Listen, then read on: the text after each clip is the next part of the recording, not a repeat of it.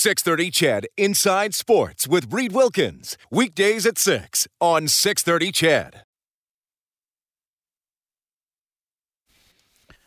Late rally by the Edmonton Oilers, but it falls short, and the Montreal Canadiens get the win four three tonight at Rogers Place. They did it again when it came to the physicality and the nastiness and the intensity.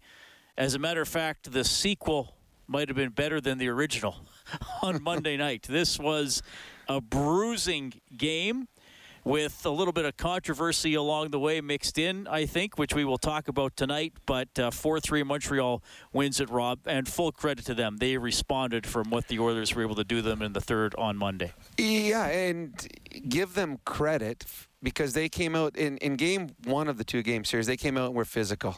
And they were nasty and, and dirty, and they pushed the, the Oilers around, and the Oilers started pushing back in the second and third and, and absolutely dominated the last half of that hockey game. But the Canadiens came out tonight, and what they did in the first period, they carried on in the second period, and then again in the third period. They didn't back off. They didn't uh, wilt until the Oilers had their teeny little push there at the end where they almost came back and tied this hockey game. But the Canadiens came with a game plan, and probably four and a half of the six periods of this two-game set, they played it to a T. And that's whoever's going to play the Montreal Canadiens in the first round of the playoffs, they are going to see physicality. They are going to see cross-checks. They are going to see uh, a team that makes you earn every single inch of ice. And that's what you saw tonight. There, every every player that touched the puck within seconds was run over. I mean, every check was finished. And it, the Oilers did it too. The Oilers pushed back. But that's how Montreal plays. They got a, a very strong top four. They got a good third pairing. Their goaltending was good tonight. And they just push you around. They just keep pushing, coming, coming, coming. And to me, it was entertaining. And it was. We saw two playoff hockey games the last two games.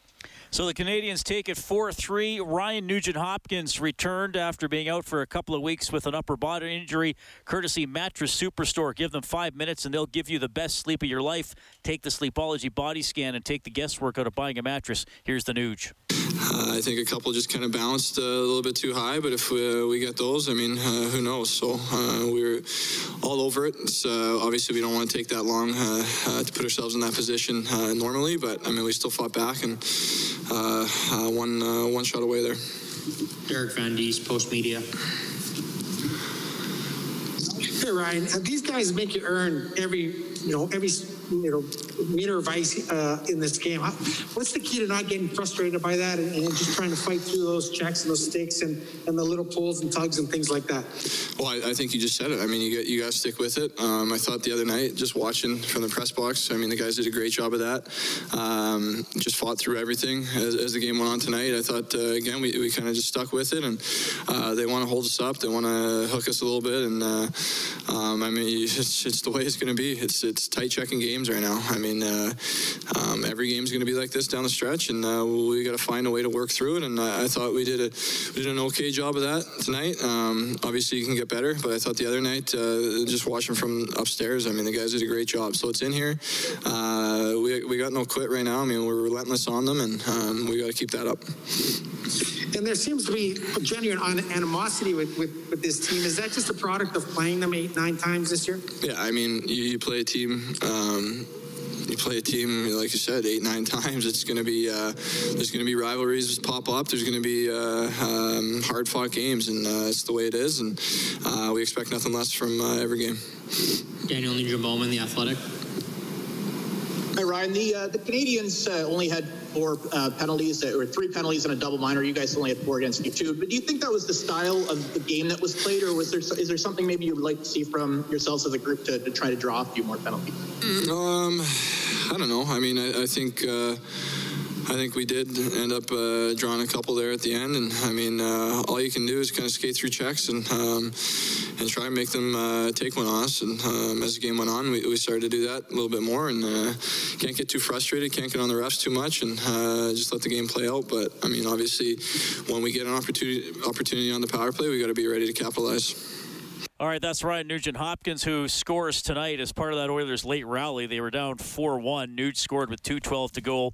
And then the third goal of the game for Edmonton is Jesse Puljujarvi's on a deflection with one eleven left. They actually had a couple of looks in the final thirty seconds, but couldn't tie it up. They, they did, and the Canadiens had a couple chances to get the puck down the ice, and they didn't. And when you give the Oilers, the, the Oilers were just, it was like a train that kept on coming. It was just a matter of if Allen was going to make enough saves. Unfortunately for the Montreal Canadiens, he just made one save more than the Edmonton Oilers could afford. All right, let's go back into the Zoom room. Here's head coach Dave Tippett. Dave, another gritty, physical, playoff-style game. Did it just take you guys a little bit too long to, to get into it in that first period? Yeah, you know, we they were a desperate team. They came hard. We didn't, uh, I didn't think we were matching the intensity and uh, and kind of the will behind them. And so they, uh, we got it to even, gave up one on a, off a neutral zone face-off. Uh, they got the lead, and then they kind of pushed it along from there. So it was a hard-fought battle, but we came up a little short. Your team did battle back. It was a physical game. You know, the, the refs seemed to set the tone that they were going to let a lot of stuff go. And then, you know, the Draisaitl penalty in the third period seemed to be a big momentum change. You know, an interference call on a, what a bang-bang body check. It on a, like, on a uh, body check. An interference call on a guy that just passed the puck in a body check. That, that's, yeah. that's, it's, I don't know, it is what it is. I'm not going to comment on the referees. That was, that was, I'll just leave it at that. Derek Vandenes, Post Media. Hey, Dave, this is how important are these games to play these games in the regular season when, it, when you have to fight through checks and you have to fight through every inch of ice? How important are they to get them now so when you do get in the playoffs, you're, you're familiar with, with what it's going to be like?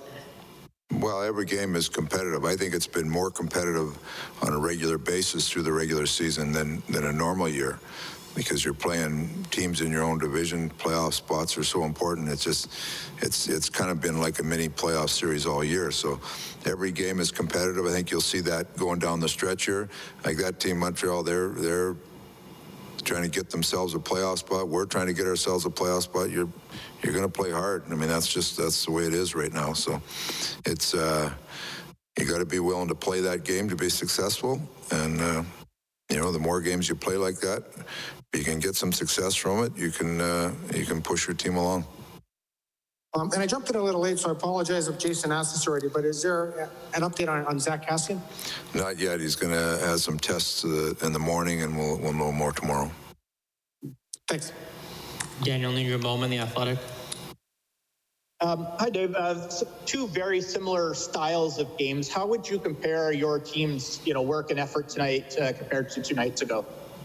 Yeah, they're both tight games. I, I thought we probably weren't as good for bigger parts of the game tonight as we were the other night, but they're, uh, you know, they're hard-fought games.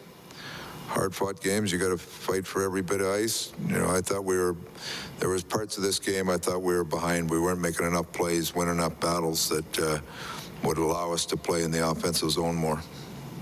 Uh, I'm sure you, you obviously you don't want to be behind like that late in the game, but how would you kind of uh, rate your team's resolve late and, and what that kind of means for, for a group going forward here?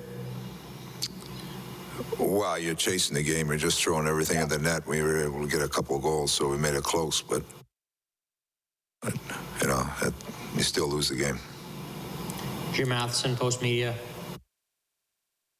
Uh, Dave, did the game turn a bit? Connor got the breakaway goal, and it looked like you were going to get, you know, the usual momentum when Connor scores a goal, and they came back in the next shift and scored the goal, and you, and you kept chasing the game. Was that a, yeah, that was a, a mental was, mistake, or how was that? Uh, it, was a, it was a bit of coverage that we missed. It was three on three, and we just missed some coverage coming in, and that's, uh, you know, he made a he made a good play driving outside, driving the net. That's one you'd like to you'd like to uh, not give up for sure, especially after you just score. And you, um, you did play a couple of forwards. Is that because you know, you just decided that you don't play for another four days and you're going to ride your big guns because you didn't play Cocoon much, you didn't play Shore much, you, you know, you, you, some of your forwards didn't play much. Yeah, when you lose one guy out of your lineup, it just kind of breaks the rhythm. So we, for the majority of it, we got down to three lines and just played three. Mark Spector, Sportsnet. Yeah, Dave, regardless of the fact that, you know, maybe you didn't like all your game, is your team better for having played these two games and the style that they were played? Do you, do you guys get something out of this week? Well, the games are, you know, you're, you're playing hard playoff-style games, so that's good for your team. You know, how you react, how you play in those games. You see, you find out about a lot about your players in those games, who can play, who can battle at that level, and uh, so you find out a lot about your team. So you're probably right there. It's uh, it's good for your team. Thank you. Thank you. If there are no more questions, this concludes tonight. Hey, that is Oilers head coach Dave Tippett after a four three loss to the Montreal Canadiens. So Zach Kassian left the game three minutes in. He body-checked Shea Weber deep in the Montreal end and immediately looked uncomfortable, needed a little bit of assistance to get to the bench, and then had to be helped down the tunnel to the Oilers' dressing room. Tippett also very careful commenting on the Leon Draisaitl interference penalty with twelve twenty-five left in the third period. That that was an awful call. That I mean, was a that, bad that, call. That was probably the worst call we've seen in an Oilers game this season, and I and I understand why that frustrates people. I, I think the officiating tonight was uh, quite lenient both ways, as it was quite lenient on Monday. Well, it, I mean, it, like we're talking, that was uh, those wrestling matches where they stick them all in a cage. And it was they, a cage match. It was a cage match. It was unbelievable but that, what they that allowed one to was, go. That was a frustrating well, call. And I mean, I try not to just. The reason it's frustrating crap on the refs, but is, I mean, that's a legal hit. The reason it was frustrating is because that was actually something that you're allowed to do because right. there's uh, so many other things that you're not allowed to do that they let go. So it's like, okay, wait a sec. And that's why Leon was smiling afterwards. Like, okay, I have taken fifteen cross-checks tonight. I've given out about eight or ten myself, and none of those things were called. And then I follow through and I check. The guy, the guy actually had the – like, he swung at the puck. He missed it. But he swung at it, so the puck was there. That was a great hit. I mean, the one before the the McDavid one where he got trip, where Allen got a tripping penalty. Again, that was dumb. Like all the stuff you're letting go, those are the dumb penalties that you call. Now again, both teams at the end of the night uh, should have been penalized in a normal ref game five or six or ten or twelve more times. But this the refs right from the beginning, and and Dave Tippett talked about they they put their whistles away. They allowed them to do whatever they want. Now. That is how it is refed more so in the playoffs. And the Montreal Canadiens, they benefit from that more than Edmonton does because the Edmonton power play is so good. Uh, Montreal power play not as effective. So if they're going to say, okay, we're not going to have power plays tonight, that takes away one of the Edmonton Oilers' biggest weapons. Now, I'd, the Oilers were not the better team. Refs, no. Good refs, bad refs, it does not matter. The Montreal Canadiens were the better team in this hockey game, but uh, a refereed game that doesn't call anything certainly does not benefit the Edmonton Oilers. Well, and you know what? And that's why I, I got to tell you something, Rob. My my view of officiating has actually changed as I've progressed through my broadcasting career because you get to you get to interview sometimes ex-referees and, mm-hmm. and linesmen of all levels and and get to know people like you who. Played the game and sometimes explain things that happen on the ice or conversations or, or sometimes like you have said a referee might even say look I missed it yep. I didn't I didn't see it or or I did see it and I brain cramped and yep. didn't put the whistle in my mouth. So you know I think there's more to it than just saying the refs suck or they're all idiots or they're or they're or they're corrupt. But well I don't I, I don't and I don't think any of those things. No, neither do I. No, that's no, not, yeah, that's not what yeah, I'm saying. Yeah. Uh, I forgot where I was going with that. I felt like I had something brilliant it, to say. I, I probably it, didn't. It would have been brilliant if, if you if you remember but, but it. That, that's that's a blown call. I, I don't mind. It was a blown I don't call. mind pointing it out. But I, this is what I was thinking. But in terms of, okay, so the games are going to be ref like that in the playoffs. Yeah. We're pretty sure of that. That's why I don't mind. And, and, look, I was looking on Twitter throughout the game, and I see uh, – you know, there's a, there's a guy, and I don't know why I follow him because he, he tweets stupid stuff almost all the time. His name's Grant McCagg or something like that. I don't know who he is, uh, but he, uh, he he said, "Well, there's Connor McElbow at it again." And I'm like, okay, fair enough. If you're a Canadian supporter, that's what you're saying. Yep. And Oilers supporters are saying, "There's Corey Perry." uh, you know, snapping his head back every time like he's been, though I do think McDavid did catch well, him. Well, it was. That one time, the one in the second period where Chason shoved him in the chest and Perry all of a sudden's uh, neck is almost flying off his his shoulders. But but here's the thing. If the Oilers have to learn how much you can get away with. And that's, I, well, I think that's part of what veteran teams, like you said yeah. about Weber. Well, uh, okay, I'm just going to keep cross-checking till until it's they, called. Until he calls me. And well, and, uh, yeah, exa- I, well, if they would have called a penalty on Weber, you know, late in the second period and said, okay, that's cross-checking. Well, I got sixteen licks in before I got my penalty. I'll take that. Uh, and if if I'm playing against the Edmonton Oilers, you have to slow down Connor and Leon. They are uh, the two best players in the world. And to slow them down, you be physical every chance you got on them. And now if the referees are going, well, I'm not only am I allowed to be physical within the rules, okay, they're letting you know maybe a later hit today they're allowing me to do. Okay, now it's like, oh, the cross-check. Okay, maybe I can extend a little bit more. Players are going to continue to do that. Now, having said that, Leon and Connor, they got their licks in and tonight, that's what too. I'm yes. fine with it. If, yeah. if that they have to, I think that's the mentality yeah. you have to have. That you, I mean, look, I think you do have to lobby Oh, you do it. Sometimes, but I think sometimes just say, okay, fine, that's legal. Yep. Okay, I'm, well, that's what's legal fine. tonight. If, if they're daring you to call a penalty, I'm I'm going to dare you to call a penalty as well. Well, it's true, and that's what we saw. The, the problem is that when a ref puts his whistle away and allows the, the line to get moved in what a penalty is and what a penalty isn't, sometimes you get to the point where, okay, now it's dangerous. And I think this game was close to that. Right. Where all of a sudden, okay, that I mean, that guy just cross-checked him nine times. And I know that he's a big guy take, was whole, taking those hits, but, I mean, that, that you, eventually you got to say, okay, enough is enough. And I think we were really close tonight. Now, as a fan, this is awesome to watch. And as a fan, I'm not the one that's getting absolutely abused. And I've been in games like that where the refs put their, their whistles away, and you're on the bench going, okay, please, God, someone call a penalty because I can't take any more of this. But to watch it is fun. But as a player, there's got to be a time where the ref says, okay, that's where my line is. And I don't know in tonight's game if that line was ever there. Obviously, it was an interference penalty on Leon Draisaitl. Okay, this is where I'm calling it. But, yeah, you just – there, there.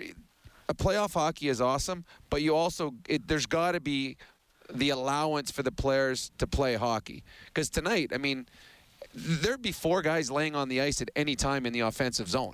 And, I mean, the puck is over in the far right corner, and the guy that's covering the defenseman, he's laying down because he just got laid out. So the referees tonight, I think they may have allowed too much. Right. Fun to watch, but I think they allowed too much. Well, and I think that's where where fans get frustrated is that.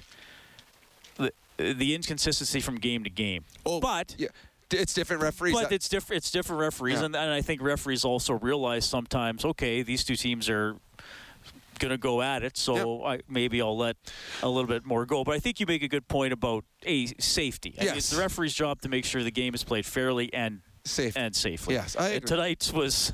I mean, because if guys are thinking like, okay, I elbowed him in the chest, I elbowed him in the neck, I guess I, I can go I to the head. Keep going a little yeah, bit just higher. Just keep going a little bit up. All right. So yeah, it's it it was yeah it, it got a little bit uh, a little scary at some points tonight. Uh, again, fun to watch, not always fun to play.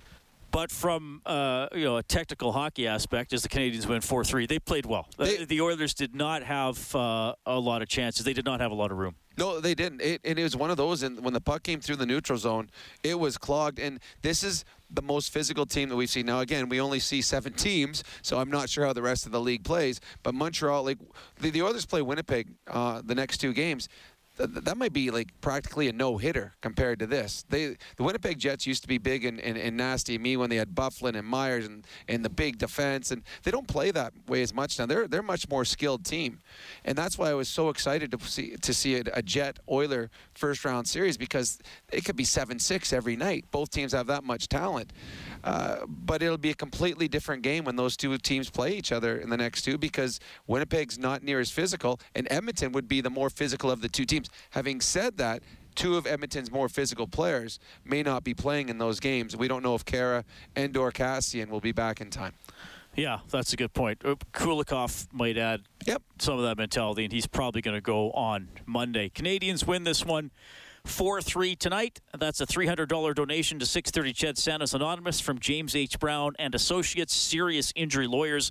They're given one hundred dollars every time the Oilers score. The total for the season now up to fourteen thousand four hundred dollars. You can get us at seven eight zero, four nine six, zero zero six three. That is the CertainTeed hotline. CertainTeed, professional grade building materials. You're also going to hear from Caleb Jones. This is Heartland Ford Overtime Open Line.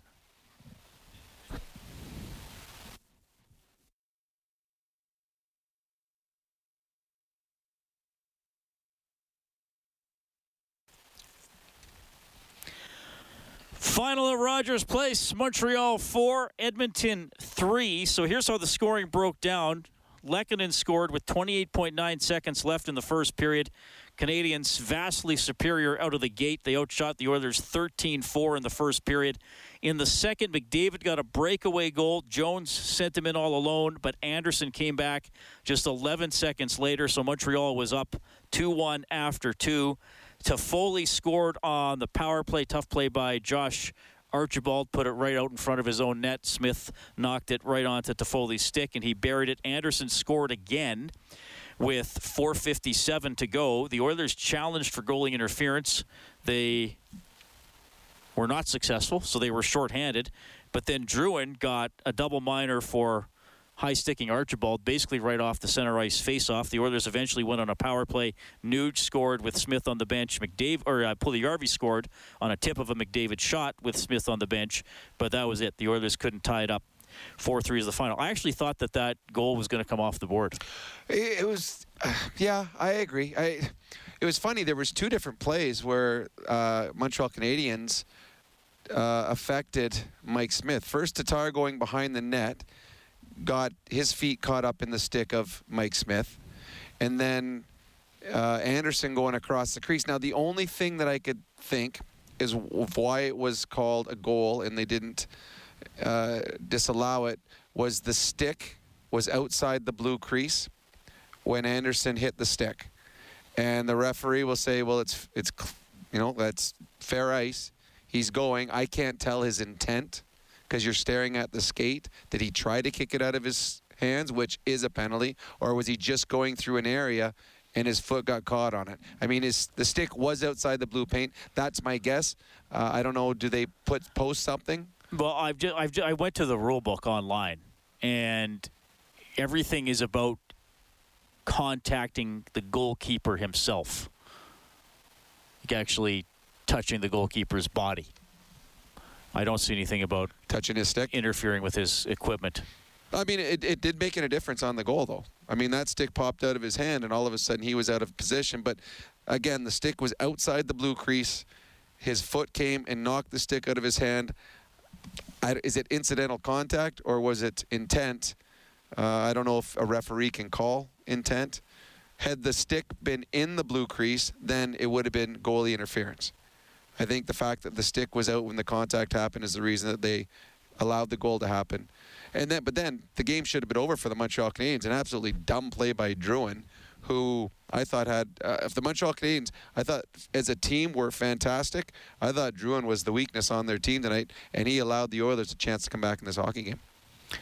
This texter says, what's the point of having a rule book if the refs are going to decide what's a penalty? Might as well throw the rule book in the bush. Uh, we hey. could do that. We could have a ceremony. Well, it's, uh, I, I agree. I, I, I do agree. Um, I always laugh when playoffs start that, okay, the, two weeks ago that was a two-hand slash, but now it's just a tap and they're letting it play.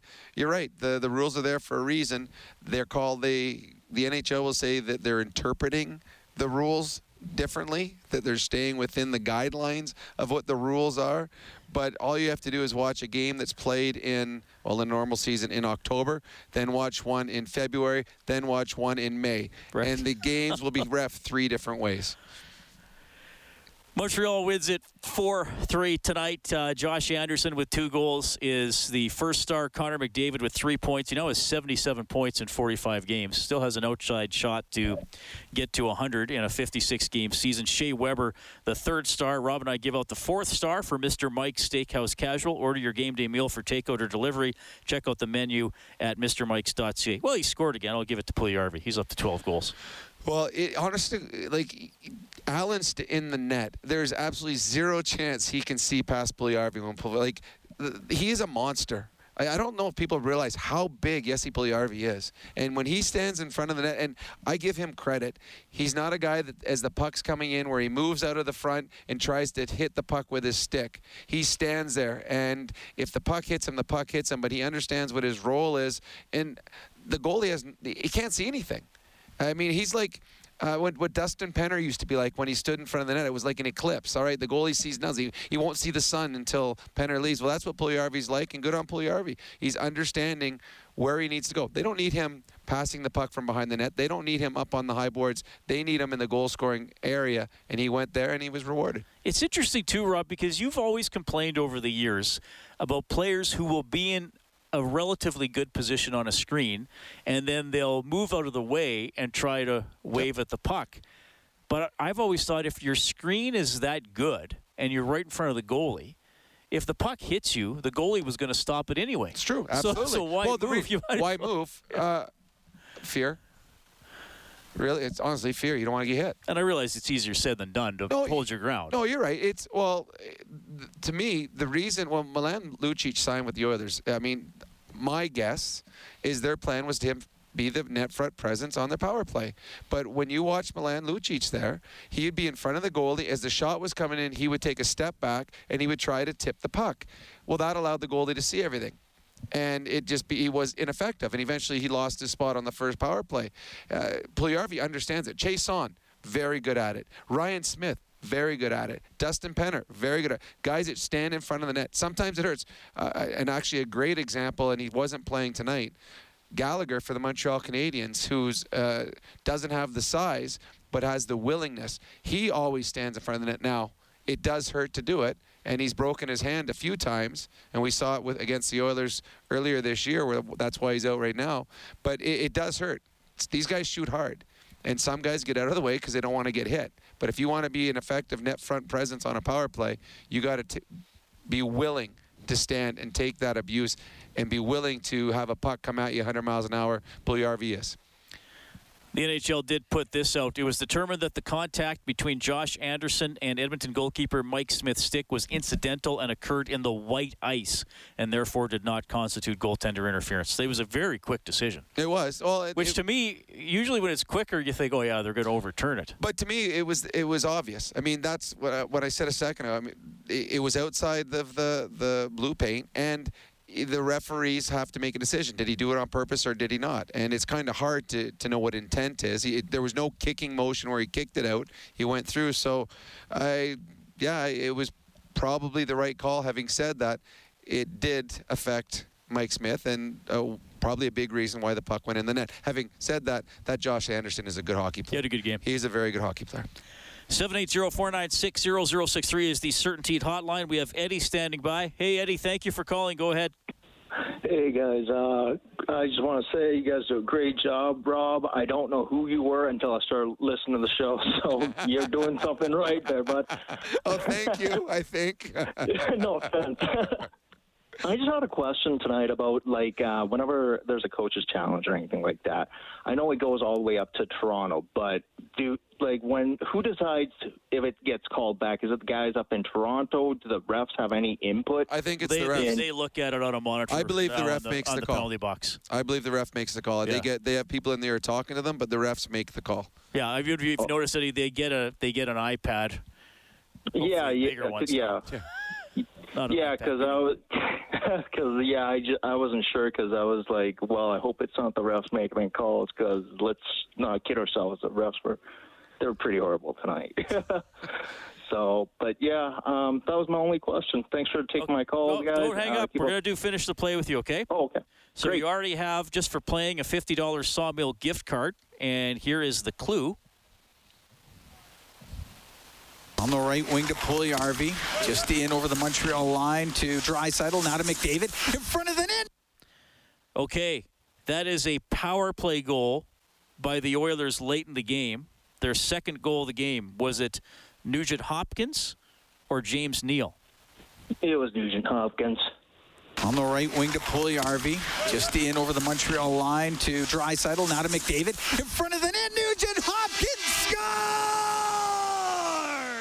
Nuge back in action, getting on the score sheet, and Eddie with his name going into the grand prize draw for a one thousand dollar gift certificate to Visions Electronics, courtesy P F Custom Countertops.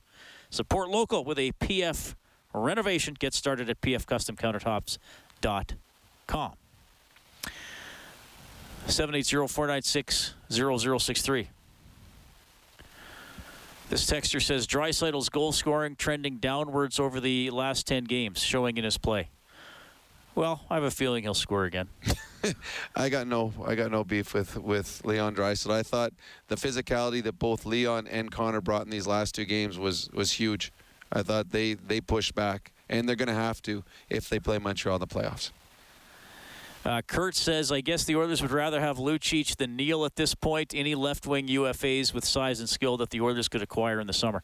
I don't know if they would, because it had gone so sour for Lucic here over the last season and a half. And yep. he's actually he's having a much better season yeah, in Calgary. And good for him. He much is better have, season. He's having a good... Uh, would have he done that here? We'll never know. I don't know. If he, well, if he would have played like that here, the Oilers wouldn't have got rid of him. But he didn't. So they got rid of him, and... Uh, good for him in Calgary, and good that he's he's having a resurgence in his career. Yeah, future left wingers for the Oilers. Well, well, as we said, we could talk about Taylor Hall as a free agent. We didn't think we could we'd be getting him in a trade. That that's going to be a, a storyline. I think uh, Kurt. Yeah, I mean uh, Ryan McLeod's going to get a shot here. He can play center, and Dylan Holloway is a center who could play left wing. Now, he probably goes to Bakersfield to start next season. We're looking way ahead here, but he's somebody who could help. But Taylor Hall, again, is going to be one of the top U F As on the market, especially if he does well with Boston, and he's already got a couple goals. Yeah, he, and uh, there will be teams that are interested, but, I mean, he's... A, it's not a great time to be an unrestricted free agent. The, the big contracts, I don't know if they're out there this summer with the way the flat... Uh, salary cap's going to be coming in for the next couple of years. Well, that's the thing. I, I, you know, we've we've talked about the the Tyson Barrie style deal, where a player says, "Okay, I can't cash in. I'll take a year and bet on myself." And he's having a good he year. Did, yeah. But even him, is he going to cash in whether he stays or goes well, somewhere else? There's not going to be a lot out there. There isn't, and the, the number of teams that are able to bid on him for the, the the amount you want are going to be dwindling, because teams were expecting, okay, we're going to have this many dollars in the offseason. Well, oh, no, they're not raising the salary cap, and it doesn't look like it's going up for a while. Huh, I guess now that went from twelve teams to four that are interested, or from fifteen to six, or whatever it is. Uh, yeah, not a great time to be an unrestricted free agent. So it's interesting to see what Seattle's going to do, because I would think, I would hope, the other G Ms around the N H L have been able to sit back and see what George McPhee did. Because he made a lot of deals like, okay, I won't take this guy, but let's make a swap here. But some of those G Ms were dumb. Like, seriously. Like, everyone said that Vegas had a huge advantage. Well, yes and no. I mean, they built a team. Some of the draft picks, I mean, their best defenseman was Schmidt at the time, and he was the seventh defenseman in Vancouver, in Washington. So it's not like they were given, like, all-stars. But some of the trades they made, okay, as you were about to say, okay, don't take this guy. We'll give you these two. Well, Florida gave him Marchessault, who scored thirty goals, and, and to not take someone else. I don't even know who the guy was. I'm like, you just gave away a thirty-goal score. Like, what's wrong with you? William Karlsson, Columbus got rid of him. How do you quit on that guy? He's a guy that plays two hundred feet. Like, so to me, it's like some G Ms like overvalued players that weren't that good and undervalued some of the players that Las Vegas got, and Vegas did their homework. That is the biggest thing. And I know Ronnie Francis. I got to play with him a couple times in my career. I, I think he will have success in Seattle, and I hope he does. I hope that hockey market takes off. They had a great market as a junior for, for junior hockey. I hope it takes off as an N H L franchise too. Uh, but I, I, I don't know if the N H L teams are going to do make as many of these side deals as they did with Vegas, because it turned out really for Vegas and not for the other teams. All right, the Oilers are beaten tonight four three by the Montreal Canadiens. So updating the North Division standings. Toronto on top, sixty-one points in forty-six games. Then you have Winnipeg and Edmonton, who have both played forty-five. Winnipeg has a one-point edge, fifty-seven fifty-six. Next two games for the Oilers are in Winnipeg, Monday and Wednesday. Montreal kind of alone there in fourth. They have forty-nine points. They've played forty-four games. So they are still seven back of the Oilers.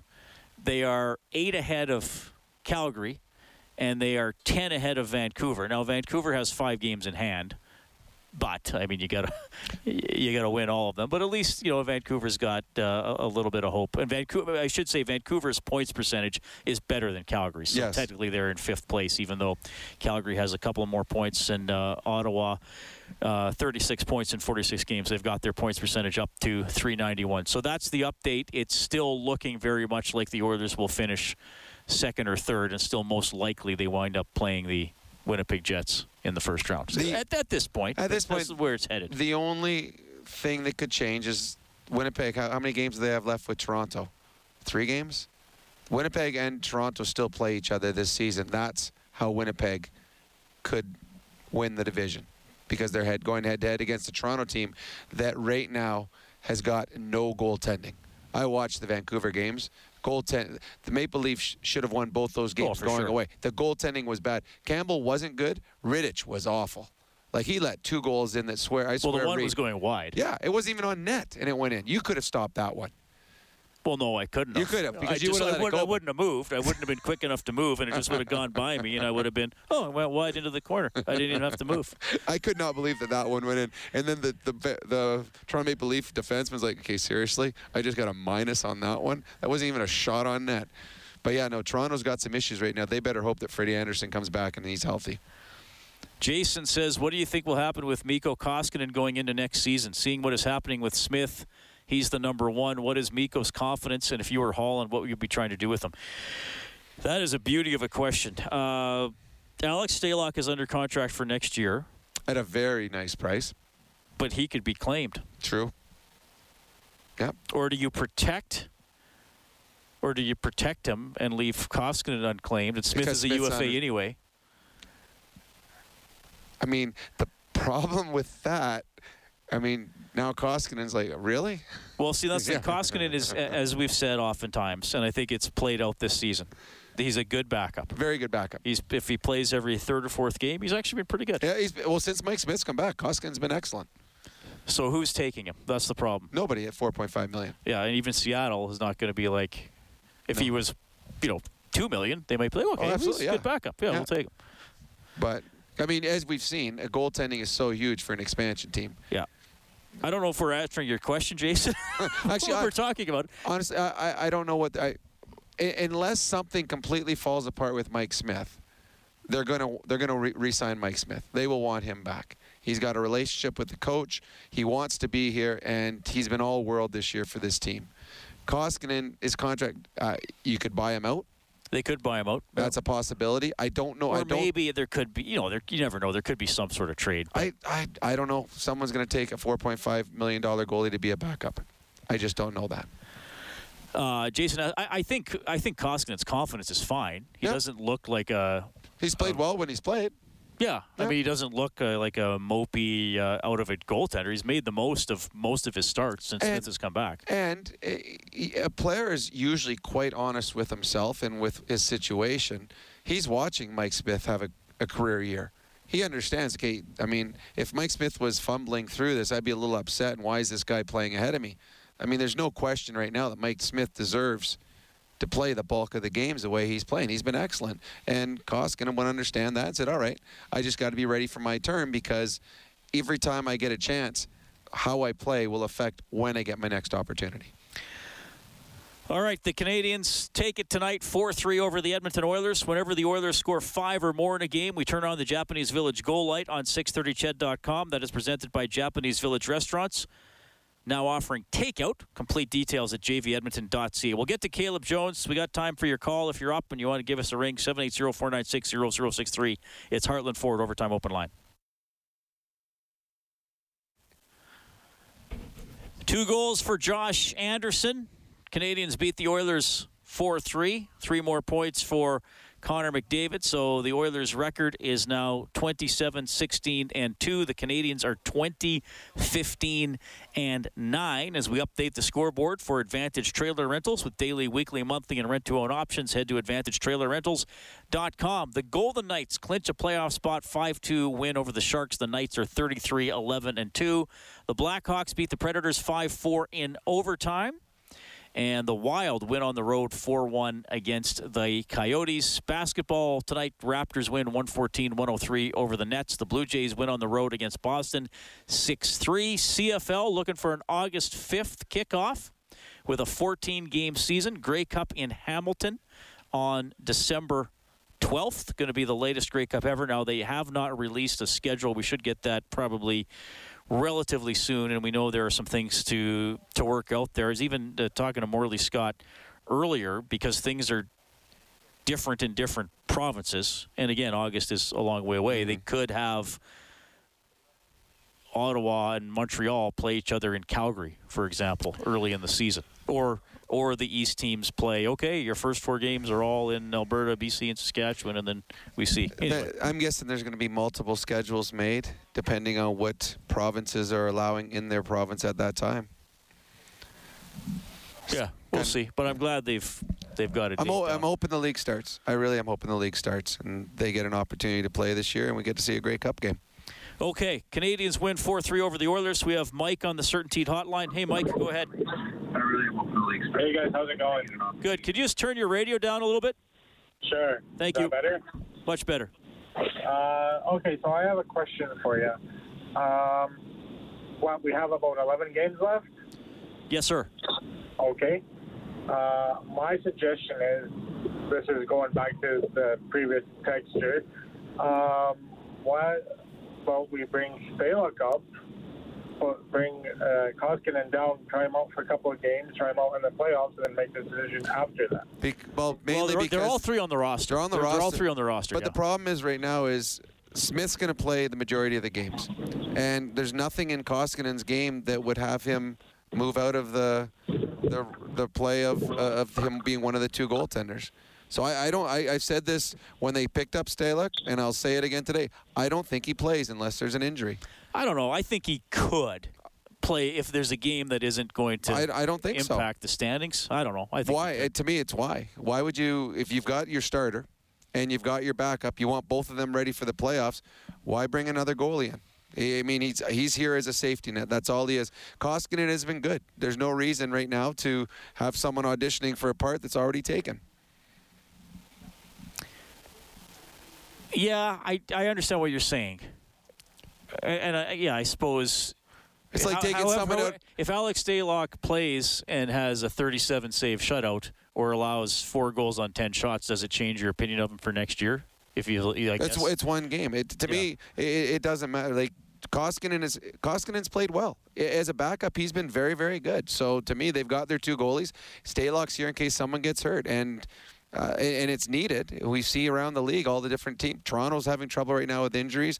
We saw Montreal. They're, they missed Price. You have to have three quality goaltenders. He's there in case of injury, and that's the only reason. Uh, this texture says, what's with you guys? Koskinen's save percentage since Smith came back is nine twenty-five. That's better than Smith's. Backups numbers, I guess, eh? Yes, I think the key phrase in your text, sir or ma'am, is since Smith came back. Yeah, it's when he yeah, was starting. It was, it was when he was playing the majority of the time. That was the He's problem. a better goaltender. As you Reed said a little while ago, uh, Koskinen is a better goaltender when he's playing every third or fourth game. He When he played every game, he wasn't as strong. Yeah, and full and credit to how he's played. He's oh, had he's, some excellent he's, games. That's, that's why, to me, that he, Stalock isn't playing.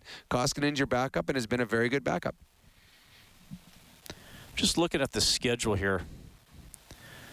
So Winnipeg Monday, Wednesday, and then Calgary next Thursday. So those will be split. Yeah, Koskinen will play. Well. I'm just trying to think how many games Smith won't play. They have a back-to-back in Vancouver. And that's it. They only have two back-to-backs the rest of the way. Smith could still play nine of the final eleven games. And, well, and it'll probably the last game of the season, or in the last two games, will probably be dependent on where the Oilers are in the standings, if they need them or not, and if they right. want to rest Smith before the playoffs. I would imagine Smith's going to play both games against Winnipeg, put Koskinen in against Calgary. That's my guess. But then again, I'm batting about one hundred. Well, they'll split the back-to-back. They'll split. That's, I think, I put your better goalie in against the team that you need to beat. That's Winnipeg Jets. Yeah. seven eight zero, four nine six, zero zero six three is how you can get us, as uh, the Oilers have fallen four three to the Montreal Canadiens. He had an assist tonight on Connor McDavid's breakaway goal. Here is Caleb Jones. Caleb, that's that's obviously a team that doesn't generally give up a lot five on five. Does it feel like it makes the margin for error pretty tight? You know, and, and the, you just can't give up a lot against them? Yeah, um, for sure. You know, that's you know, that's how the playoffs are going to be. The way they just played, you know, that's that's how every team's going to play in the playoffs. It's going to be tight games like that. And, um, you know, they're a desperate team right now. You know, we're a desperate team, and it was a good hockey game, but uh, uh, they played well. I thought we, we battled hard, and obviously the refs were kind of letting us play tonight, but um, it didn't go in our favor. And, you know, we still have some work to do in games like that. We got to learn to try to win those games. Seems like there was quite a bit of physical play these last two games in a row.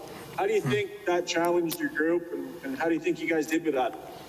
I actually thought we, we handled it pretty well. You know, the first game especially, you know, tonight they uh, they came out real hard. I thought we, we responded at times, but I think um, they kind of had the jump on us a little bit, and, and we got to start uh, the game a little more desperate and a little more physical. And um, I know myself, I've been trying to work on playing harder and finishing guys in the corners, and um, it was a good test for me tonight for sure, and, and for our whole group. Derek Vandenes, Post Media. Caleb, this is what it's, it's going to be like in the playoffs, or this is what we anticipate it's going to be like in the playoffs. How, how big are, are playing these games before the playoffs uh, for you guys, knowing that this is probably going to be as intense as it is in the playoffs? Uh, they're huge. You know, they didn't do anything that we didn't think they were going to do. You know, we knew they were c- going to come out hard. Obviously, they're um, they're kind of fighting for their lives, trying to to stay in the playoff race, and. Um, You know, we're trying to obviously keep pushing up the, the division, so um, that's just kind of how it is. You know, we have some veterans in that room that we kind of had a conversation about how we're going to have to start playing here. You can't just turn it on in the playoffs. You kind of have to get in that playoff mindset, um, you know, with about fifteen games left in the year. So we're, you know, every game we're trying to play the same way and bring that same intensity. They're fun to watch. Are they as fun to play when you're, when you're in that battle like that? Uh, yeah, I enjoy it. You know, I, I love games like that. You know, I think when, when the games get real intense and physical like that, I think, um, you know, it brings the best out of a lot of players. And I know myself, you know, I, I really get into the game when, when it gets physical like that, so I like it. Daniel Ingram-Bowman, The Athletic. Hi, Caleb. Uh, as has been, you know, discussed here, the game styles were pretty similar uh, last night to a couple nights ago. How would you compare your, your performance as a team uh, tonight compared to two nights ago? Um... I haven't thought. I'd probably have to go back and watch a little bit. Uh, you know, they came out. They came out hard the first night. I think we uh, we kind of got got a jump on them there in the first game. I think tonight they were a really desperate team, and I think we took a little too long to kind of really give a hard push back. And um, you know, obviously it ended up costing us in the end. We lose by one. So uh, you know, we just got to learn that we got to play a full sixty minutes with that intensity and that physicality. And and you know, and we will. We've we've made a lot of steps this year towards that, and we'll continue to make steps. Uh, they only had three calls against them. One was a double minor, uh, to make it, you know, mm-hmm. four uh, power plays for you guys, and, and same on, on the other side. But uh, did you do you find that um, there's something you guys could have done a little bit more to draw some more penalties, or was it just a matter of kind of this was the game style and, and the way the game was called tonight? Uh, you could tell in the first they weren't. They kind of put the whistles away. So, um, you know, the third period they, they started calling a little more, which you know I thought was kind of weird because the first two periods they were they were kind of just letting us play, but. Um, you know, it is what it is. You know, you can't control what happens with that stuff. You just got to keep playing through it. And, um, you know, I thought we did a good job of fighting through a lot of that stuff. And, you know, we'll continue to do that. Jim Matheson, Post Media. Uh, Caleb, he made a terrific pass to Connor for the goal to tie the game, but they came right back on the next shift. Was that kind of a, a turning point, too? You kind of looked like you had momentum, and then next shift, Anderson came right back and scored the goal, and then you're fighting back again to try to get the... The, the tying goal.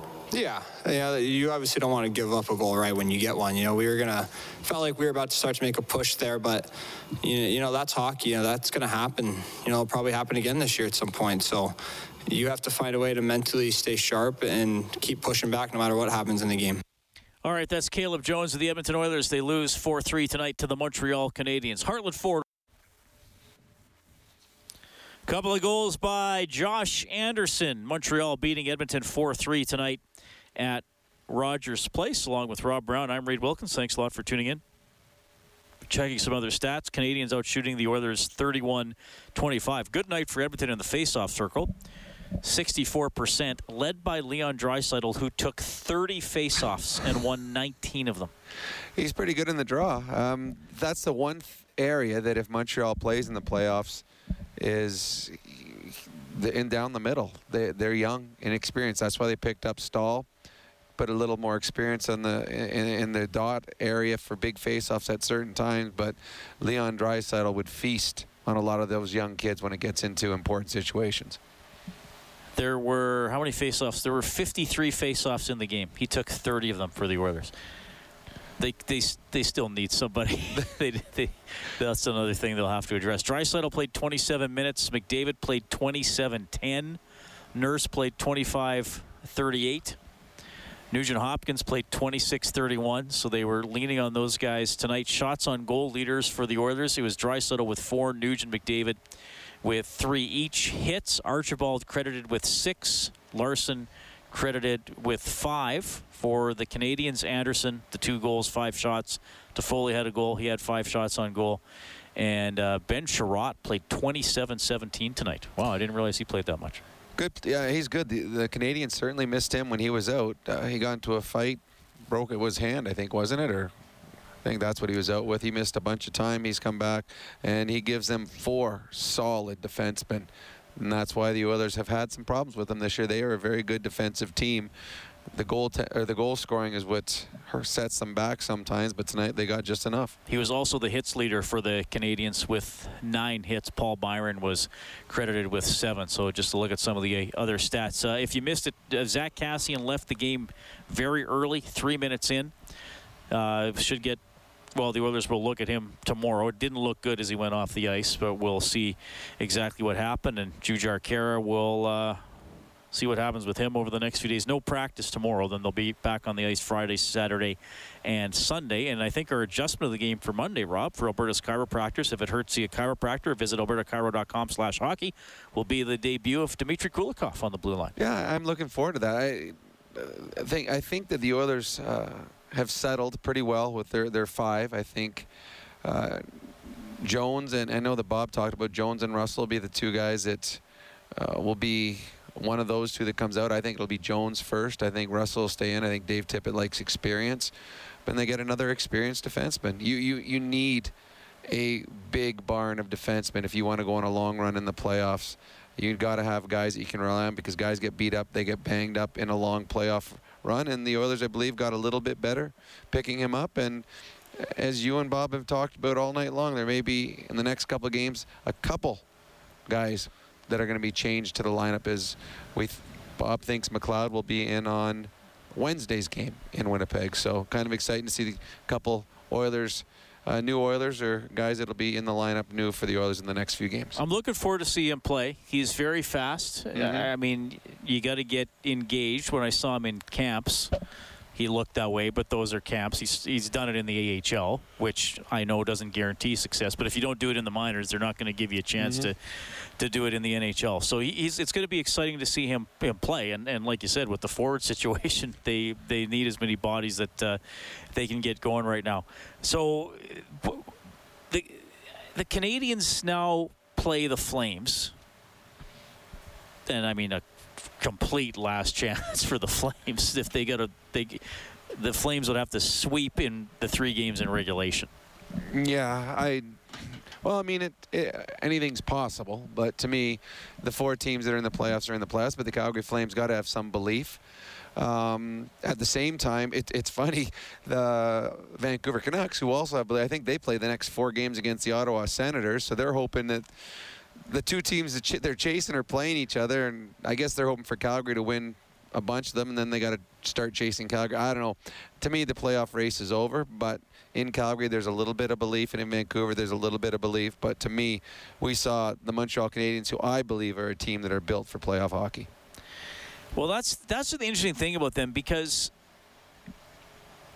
they have their weaknesses, yep. as as every team does. There's, I mean, we're talking about Vegas already clinched. Well, they, they have weaknesses, just not as many and not, not, not as big, not as many, and obviously not as not as big. I mean, you talked about the Leafs goaltending goaltending earlier, and I and I think you can get to their defense if you can get the puck out of your own end, because yeah. they can really get after you. Um, so, yeah, that's what makes it. But Montreal is so interesting to me because they, they have such a weird-looking record. I mean, tw- they they have they've only won one more game than Calgary, but they have the extra overtime loss because they're in it, the they're in every game. They because they're they're a good defensive team. That uh, that's what I that's why I say they're a playoff hockey team. They lose a lot of games in shootouts and in three on three. Well, you don't play those in in the playoffs. So uh, how many t- how many times have they gone to to overtime this year? It's like twelve times? ten, I think. ten times. It's either ten or eleven. They, so, they, they, they lost the first nine. So there you go. So ten or eleven times. Well, in playoff hockey, that's ten or eleven times they've taken it to overtime. Now, when you get into overtime, this is a team that can be better. They'll they'll they'll go two overtimes, three overtimes, whatever it takes. So that's why I think they're a good playoff hockey club, is they play playoff hockey style hockey. It's it's physical. It's mean. It's nasty. You're allowed to do a little bit more. Uh, they've got... Well, when Price is healthy, they got two quality goals. I thought Allen played very well in both his games that he stepped in for Carey Price here. Uh, up front, they're deep to the point where they've got some veteran guys on their fourth line and a Perry and a, a Stahl, guys that have been around a long time, guys that know what it takes to win. I thought Perry looked good in these games. Doesn't play a lot, but he's effective when he's on the ice. He drew a penalty tonight uh, on Connor McDavid with a glancing blow. Um, so... I, I do like Montreal's team, and I think that whoever plays against them, you may beat them, but you're coming out banged and bruised.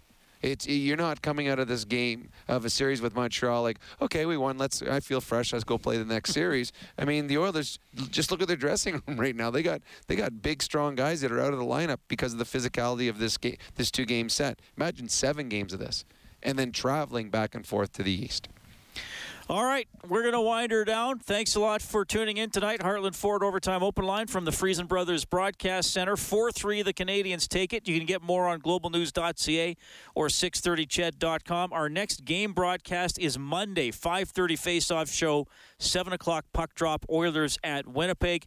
Bob Stauffer has Oilers Now from noon to two tomorrow. I will have Inside Sports from six to eight. Thanks to Troy Bowler, our game day engineer, and to Kellen Kennedy, our studio producer back at six thirty C H E D. On behalf of Rob Brown, I'm Reed Wilkins. Have a great night.